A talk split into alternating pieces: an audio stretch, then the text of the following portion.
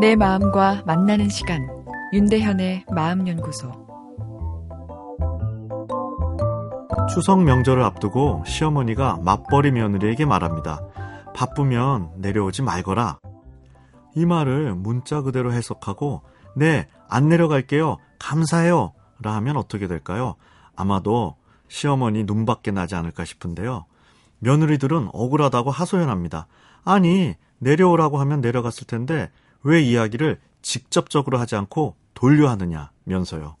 상대방 말의 내용을 있는 그대로 해석하는 것을 문자적 해석이라고 합니다. 그러나 시어머니, CEO들은 문자적 소통보다는 맥락적 소통을 주로 활용합니다.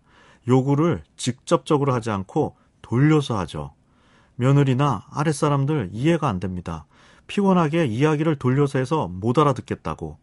그렇다면 효율성이 떨어지는 맥락적 소통을 하는 이유는 무엇일까요? 찔러서 절 받으면 감성적 보상이 줄어들기 때문입니다. 바빠도 내려오거라 라는 말에 찾아온 며느리 크게 기쁘지 않습니다. 지시에 따른 것이지 자발성이 느껴지지 않기 때문입니다.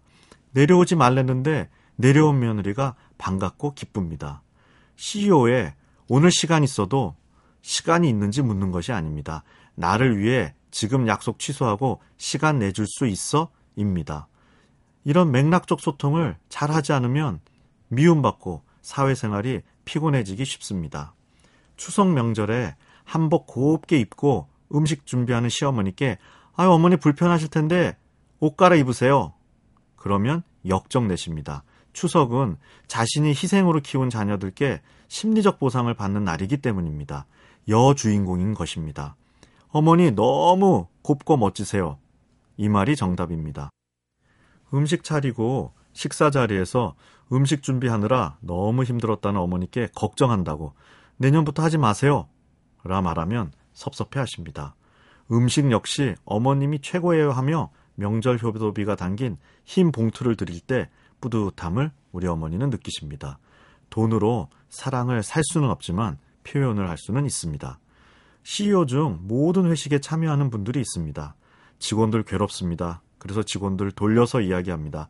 바쁘신데 저희끼리 하겠습니다. 그러면 얼굴 표정이 좋지 않게 변합니다. 회식은 CEO가 이 자리에 올라오기까지 고생한 것을 감성적으로 보상받는 시간이기 때문입니다. 사람은 혼자서 힐링할 수 없습니다. 누군가 자기를 따뜻하게 바라봐 줄 때 지친 감성 에너지가 충전됩니다. 그렇기에 시어머니와 CEO는 맥락적 소통을 하는 것입니다. 윤대현의 마음연구소. 지금까지 정신건강의학과 전문의 윤대현이었습니다.